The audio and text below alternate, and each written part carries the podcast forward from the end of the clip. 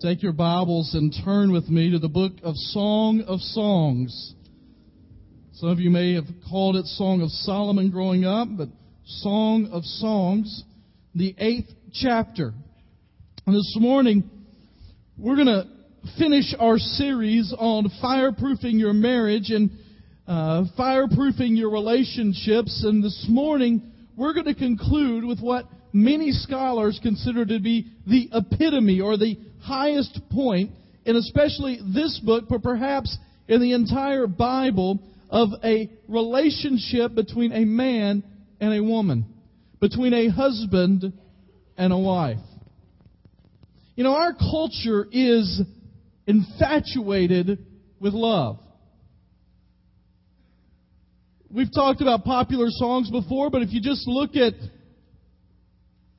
songs that have the word love in their title, you get a grasp of how much our culture thinks of it. There's, you can't buy me love. All we need is love. Endless love. Can't help falling in love. And even the classic love is a battlefield.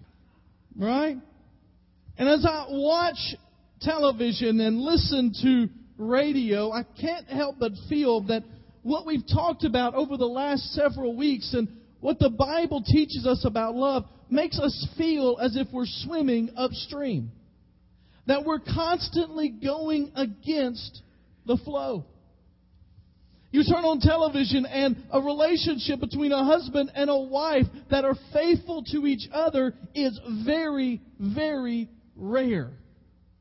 You listen to the radio and rarely are those songs written by people who are in a relationship between a husband and a wife that are committed to one another. Even television shows that help people find love today seem to get it all wrong. A few weeks ago, much of the country was outraged when a particular young man on a television show told one girl that he loved her and then dumped her for the girl that he thought he loved before that. And the whole show's premise was, and I don't know the exact numbers, but somewhere around 20 to 25 women all come together in one spot for a guy to pick out the one that he thinks he can spend the rest of his life with. That's not exactly how Scripture teaches us to go about it. And today, what I want to ask, and the question that I want to look into as we look in the book of Song of Songs, is I want to ask the question how do you build a love that lasts? How do you build a love that lasts?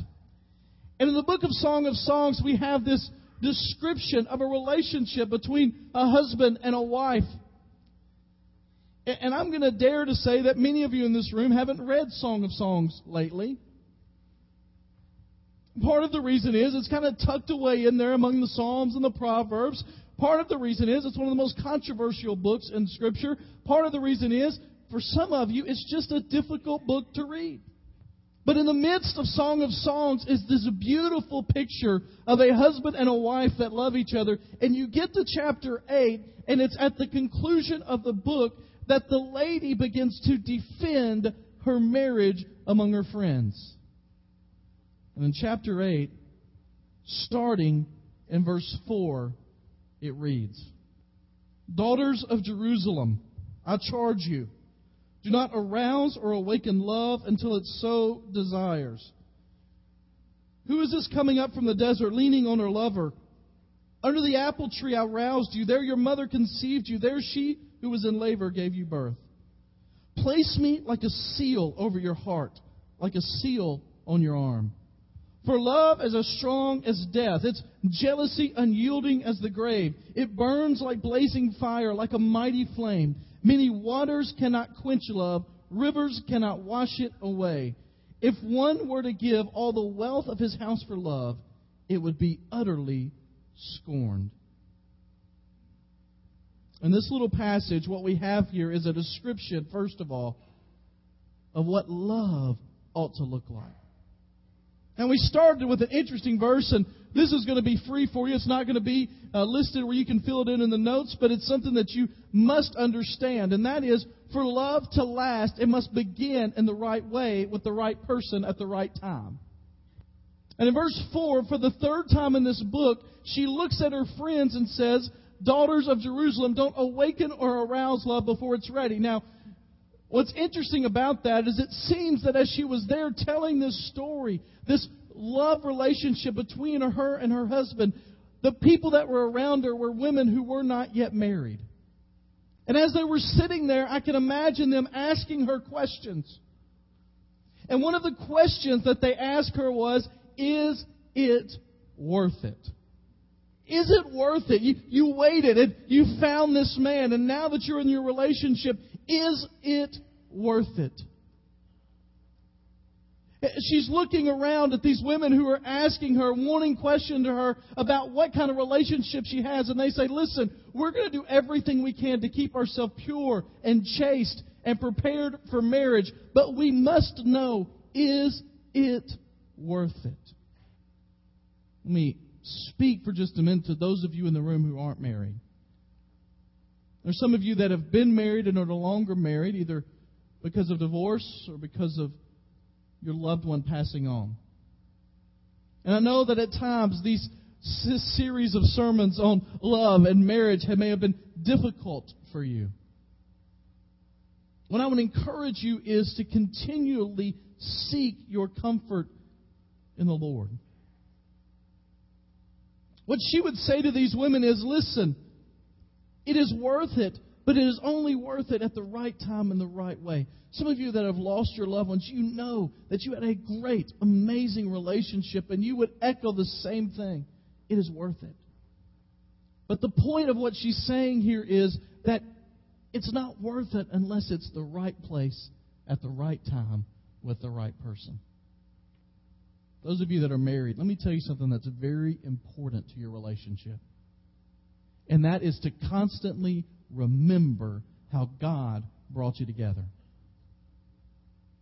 Constantly remember how God brought you together. Now, some of you have pretty amazing stories. Some of you have stories about the fact that uh, you met each other, and the first time you met, you knew this was the person God intended for you to be with the rest of your life. Some of you may think, I don't have a good story at all. We just kind of fell into it. Now, don't admit that right now, all right? But I believe just as God created Adam and Eve for each other, that when you come into a marriage relationship and it says that the two became one, whatever circumstances were used, that God can transform those circumstances into a wonderful experience for Him. Whenever I'm counseling with couples that are getting married, and I've told you this, I, I have them write down their story. I have them write it down, put it somewhere where they will remember it. Some of you need to go home this afternoon and write down your story. Because the truth is, as time goes, we forget the details. How many of you out there, your forgetter is getting better? Let me see his hand. Some of you forgot to raise your hand. That's all right.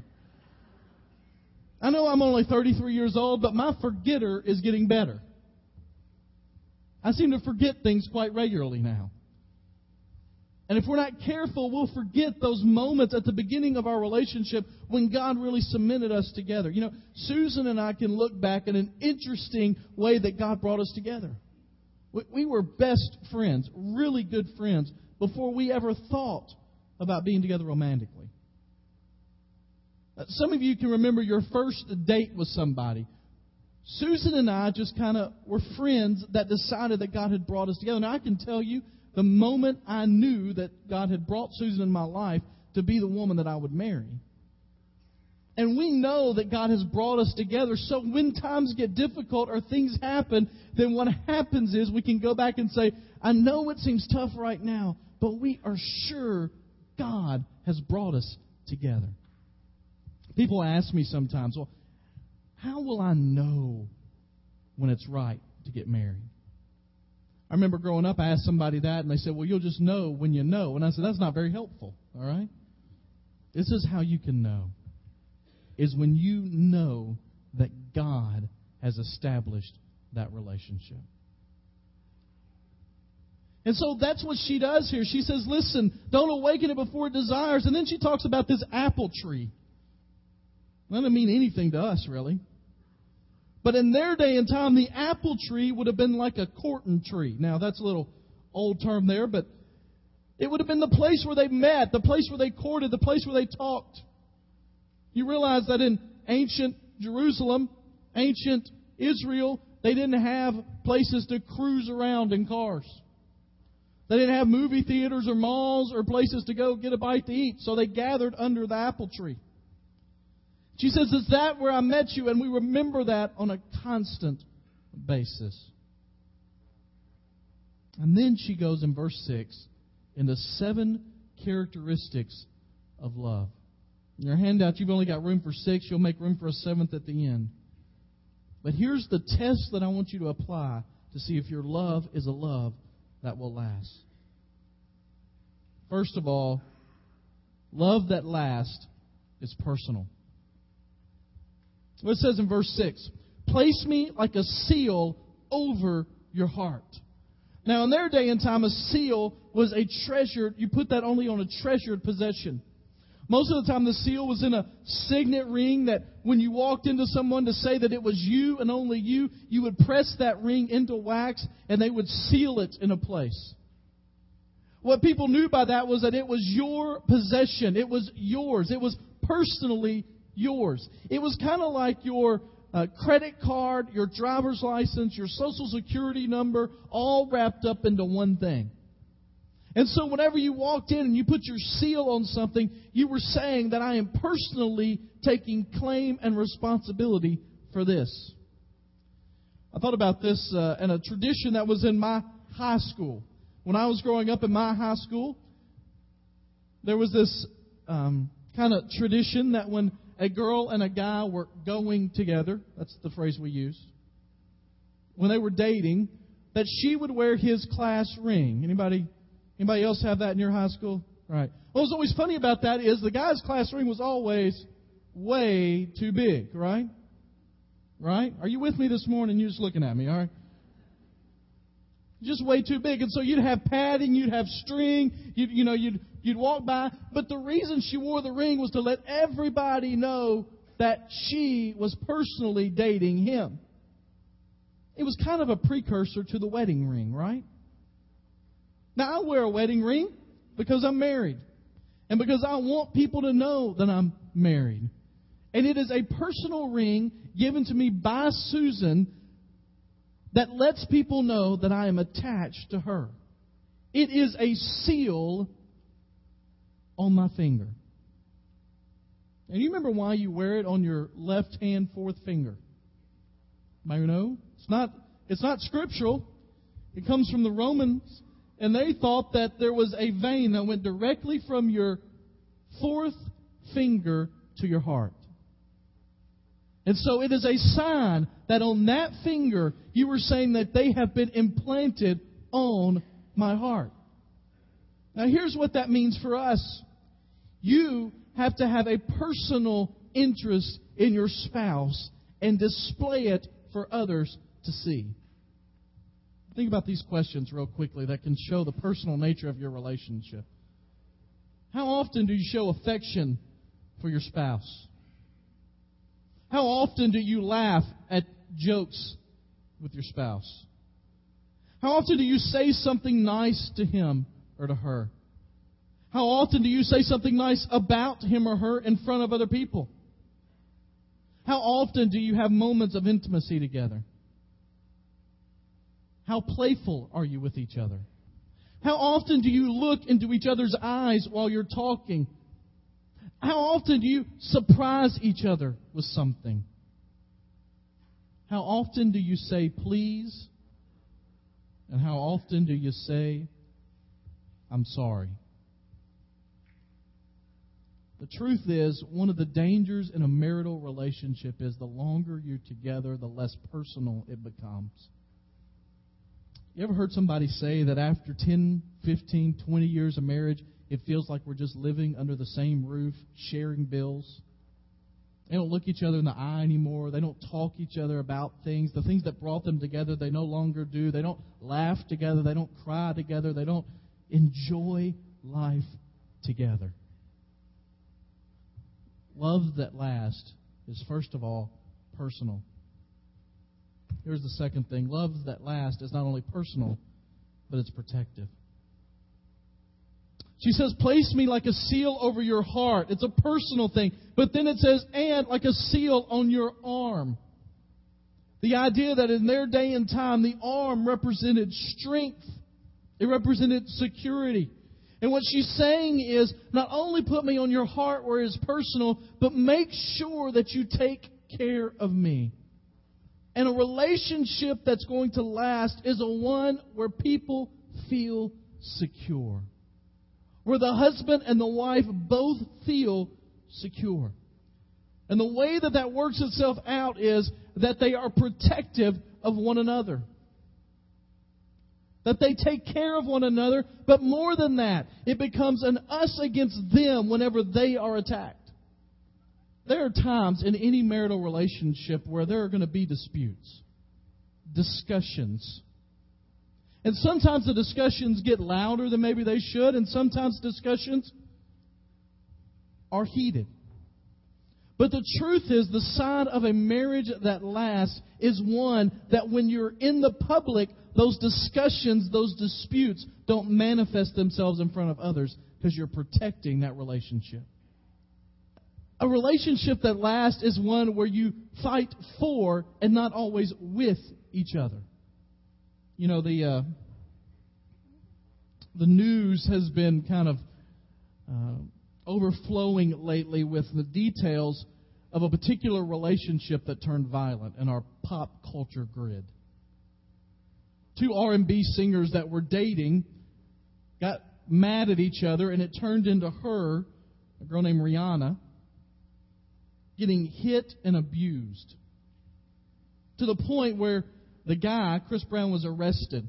And in the newspapers and in the media, there's been discussion all over the place about what happened and who caused it and what was going wrong and all of these kind of things. And this is all I know is that Scripture teaches that a love relationship that is of the Lord never ends like that. Ever. Because a person that is taking care of the relationship is going to be protective of the relationship and of that person. I'll just be real honest with you. People can write me nasty notes all day long if they want to. They can criticize me for the way I preach or the way I live or the way I lead. It doesn't bother me that much. it bothers us a little, amen? I mean, it just does. But the moment someone writes anything or says anything about my family, I'm done. That's how it's supposed to be. Now, I'm not saying I'm done and I'm going to do something drastic and violent. I'm just saying that it's a whole different game. And what you need to realize is that Scripture teaches that the kind of love that lasts is by nature protective. Let me just give you one little caution here. Be careful with your words in public. Have you ever known a couple that constantly get on each other in public? That constantly rag each other in public? That rib each other in public? That tell those little jokes about each other in public? Sarcastic or not, that just a little bit of jesting there. The truth is, while that may seem funny in the moment, what eventually happens is you create divisions in the relationship. Be very careful how you speak about your spouse in public. Love that lasts is personal and protective. Secondly, love that lasts is powerful. Look what it says. And this is a strange, strange metaphor. For love is as strong as What's the word there? Death. For our love is just like death. Now, that's not what you generally want to hear. Amen? I mean, if your husband came home to you, wives, and said, I want to tell you one thing, our love is just like death. That'd be a happy day, wouldn't it? Well, what do you mean by that? I mean, it is death. So, what does he mean here? Well, to them, the strongest thing imaginable was death. They had never seen anybody come back from the dead. In fact, I only know of one person that's ever come back for good from the dead, right? I mean, Scripture has some other resuscitations, right? Lazarus is resuscitated. Jairus' daughter is resuscitated. But what happens to them eventually? They die. If you take Jesus out of the equation, which we generally don't want to do, but if you took Jesus out of the equation, how many people have stood death in the face and won? Zero. You may have prolonged death, but death is still coming. And the truth is, for all of us in this room, physical death, that the Lord tarries his coming, is in our future. Congratulations. Death was strong. 1 Corinthians 15. A couple of weeks, we're going to be talking about Easter. And in Easter, there'll be sermons all across this land talking about 1 Corinthians 15. And they talk about it because it's there that Paul admits that Christ, in his resurrection, defeated the last enemy, the greatest enemy. And he says, Where, O death, is your sting? Here's the truth. Without Christ, death has major sting.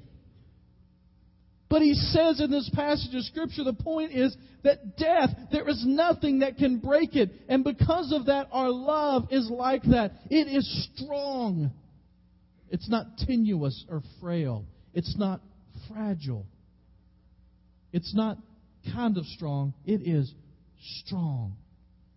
It's one of those things that even if people were to ram into it, it would hold firm. I don't know whether you know this or not, but our church was hit by a vehicle this week. You can't tell because the building's pretty solid, right? Let me just give you a little piece of advice. Building versus car, building wins, all right? But they saw the car and it was completely smashed up, but the building is solid. And there are going to be times, and we're going to talk about this a little bit more in a minute, when there will be things in your life that will try to bust up the marriage. And you have to say at the beginning, our love is strong. It is powerful. So love that lasts is as strong as death. Here's the fourth thing. It is also not only powerful, it is possessive. let me tell you, there is some jealousy that is wrong there's a jealousy that distrust and mistrust and always thinks you're guilty until proven innocent. And that kind of jealousy is wrong. But let me also tell you this that every good marriage has jealousy. Every good marriage has jealousy. Why? Because just as our God is jealous over what is His, so our relationship ought to be jealous over what He's given us. You realize God's a jealous God, amen? Exodus 34:14 says, "Do not worship any other god, for the Lord, whose name is jealous, is a jealous God." Now, just in case we missed it there, it tells us his name is jealous, and he is a jealous God. Now, we've just taken jealousy and means it bad. But the truth is, jealousy just means that when you have something that is rightfully yours, that you don't want to give it to somebody else. It says like this in verse 6 Love is as strong as death. It's jealousy. Or its fervor is unyielding as the grave. It's the point that you want it to be a relationship that is just about you and that person.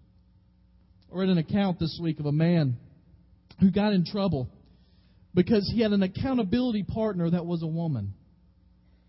And they met together on a regular basis and shared their deep spiritual needs. And they would pray with one another. And it was a very emotionally intimate relationship. And when he finally got himself in trouble, he said, I never saw it coming. And my thought was, that's got to be one of the dumbest guys I've ever met. There ought to be some jealousy in your relationship. Does that mean you can't have female friends or male friends? Well, I think it's very difficult. outside of a relationship that you, you and your wife have with those people. Susan and I have friends that are couples. I have lots of good guy friends, but my closest friend is her. And after that, it's only guys that are close. And the truth is, that's the way God intended it. Imagine for a minute if Susan came home one afternoon and just said, Hey, Lyle, can you watch the kids this afternoon? Hank and I are going out for a little bit. I said, I'd like to have a little discussion with Hank first, right? That's not going to happen. Or imagine if, and it works the same way. And I'll, I'll tell you that, that the place that, that ministers get themselves in trouble is counseling and talking with and ministering to people of the opposite sex. Put some things in your life that help to make sure that you're not that you're not giving in to that desire to see if the grass is greener. It's possessive. In our day and time, it's more important than ever to have those kind of boundaries. Stories are starting to come out about friends reconnecting through Facebook and MySpace that knew each other in high school and had a, a, a certain friendship together. And they hid from their spouses that they were reconnecting in that way. And they go down that slippery slope. Jealousy within the confines of a marriage, as long as it is positive jealousy, is perfectly okay. Here's the next thing Love that lasts is not only powerful and possessive, but it is also passionate. Verse 8 says this It burns like a blazing fire, like a mighty flame. Some of you thought Johnny Cash came up with the idea about a ring of fire, right? That's what it is right here. The point here is that whenever you're into a relationship that lasts, that it will be intense, that it will be consuming, that it will be something that takes your time and energy. It is work. It is something that you have to invest in. It is something that you must give yourself to. It is something you must be passionate about. It is something that you cannot think about other things sometimes. It is solely and importantly about that relationship. It's passionate. And it's not conjured up passion, and it's not momentary passion, and it's not fleeting passion. It's something that stirs within you on a regular, continual basis. It's passion. And it's not the passion that our world tries to tell us it ought to be.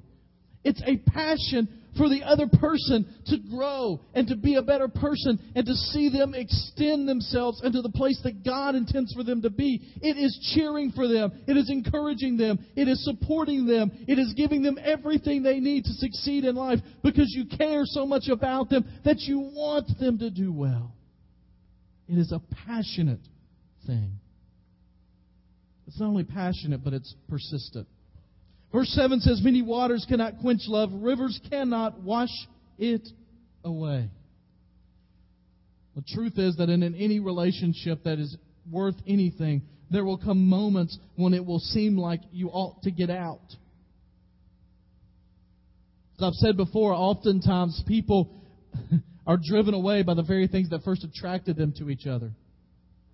I read this this this week. Somebody wrote, he married her because she was so fragile and petite. He wants to divorce her because she's weak and helpless. She married him because he knows how to provide a good living. She divorces him because all he thinks about is his business. He remarried her because she reminds me of my mother. He divorces her because she's getting more like her mother every day. She married him because he was happy and romantic. She divorced him because he was shiftless and fun loving. He married her because she was steady and sensible. He's thinking of divorce because she's boring and dull. She married him because he was the life of the party. She is thinking of divorcing him because he's always at the party. The truth is that no matter how strong it is at the beginning, no matter how strong it is at times, there will be moments when you have to just say, We are in it for the long haul we are going to be persistent. Look what it says there. It says, Many waters cannot quench love, rivers cannot wash it away. The idea is that there will be many things in your life, like the continual rain from a soaking rain that will continually try to wash away what's happening in your marriage. But you have to constantly say, We will not give in. Did you know that most marriages end before the seventh year? Those that end, end before the seventh year. And so if you're here and you've been married less than seven years, let me ask you to put a stake in the ground at year seven and say, no matter what else happens, we will make it to year seven. Did you know that studies show that marriages, it takes 9 to 14 years for the marriage to turn from two people being selfish into two people being servants? Now, some of you say, I've been married 25 years, we're still waiting, all right?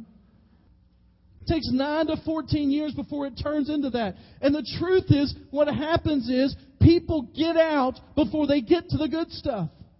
I heard somebody this week compare it to this. He said it's kind of like people that go to junior high and hate junior high, so they quit junior high to start junior high all over with again. Because when you're married and you get out of the marriage and then you get back into a marriage, you're starting back at the bad part again. I know that sounds real encouraging. The first few years are bad part. But compared to what God will do when you persevere, it is the bad part. God blesses those that persevere. And so you've just got to keep going. You just got to get through it. Whenever you get sick, you just get through it.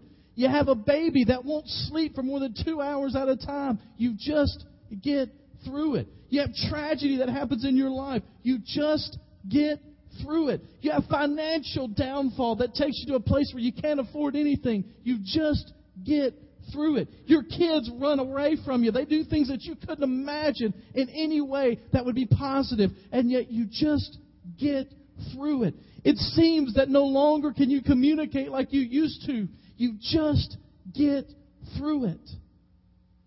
And you persevere. Because at the end of it, you have the last thing that she's going to say. Make a place at the bottom to write this. Love is priceless. Verse 7 says this at the end. If one were to give all the wealth of his love, house for love, it would be utterly scorned. I started talking about the world's kind of ideas about love, and there was one song in there that got it right, and that is You Can't Buy Me Love. There are a lot of things in this world you can buy. You have a lot of people that say, I've heard statements like, you can't buy happiness, but it sure helps as a down payment. You can talk about the things that you can buy in this world. And even with the economy that's going down the tubes, it seems like that we still are concerned with those things in life that we can buy. Let me tell you, one thing you cannot buy is love. Not because the price is too high, because there is no price. In fact, love cannot be bought, it can only be given. That's it. Love cannot be bought, it can only be given. But here's the second part of that message is that when you have a love that is possessive and persevering and protective and personal, you get to the end and you realize that it is the most rewarding thing you can experience on this earth. Let me just tell you, there have been a lot of things in my life that I've experienced that have been great. There are a lot of things in my life that bring me ultimate satisfaction. This summer, we've got 27 people. We're going to Brazil. And I'm going to tell you, that week and a half will be an unbelievable time for me every Sunday morning that I get to stand in front of you and open up the Word of God. It is exhilarating because it is exactly what God has made me for. But there is nothing in my life that is as fulfilling as my relationship with my wife. No earthly relationship can come close. And part of the reason that God is so down on divorce and why God intends for you to have a great relationship is this is because He knows what you are missing out on if you're in a marriage and you're not experiencing the fullness of that marriage. Now, here's the thing I love about this.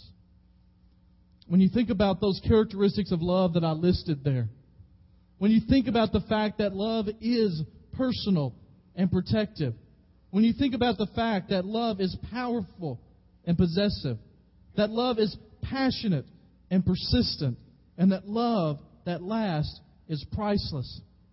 What you come away with is realizing that that is exactly the kind of love that God has for us. And today, whether you are in a marriage relationship, you're thinking about getting married, you're a teenager that's wondering about what marriage will be like, you're somebody that's been in marriage before and now you're out of marriage for whatever reason, the truth is that no matter where else in life you might try to find love, that we have a heavenly Father that loves us personally. It tells us in Scripture that He is a God that knows the number of hairs on our head. He is a God that knows every detail of your life. He loves you personally. Not only that, we have a God that loves us, not only personally, but protectively. It tells us in Scripture that when we give our lives to Him, that He enwraps us in His hand and that no one can take us out of His hand. It tells us that He is working on us and that He will continue working on us until the day of completion, till He comes again and takes us to be with Him. He is protecting us. His love is powerful. It was powerful enough to send His Son to the cross, but it is possessive, saying that once you give your life to me, you are mine. His love is passionate. The very word passion originally came to mean the week in which Christ gave his life. It is a passionate love, and it is persistent. It is a love that will not let you go. And I can tell you without a shadow of a doubt, God's love for us is priceless. I don't know where you are in your marriage today. I don't know where you are in your relationship with the Lord, but I can tell you this if you're looking to experience life like no other, then you must first give yourself to the Lord. And then you need to start living your life, loving your spouse like that.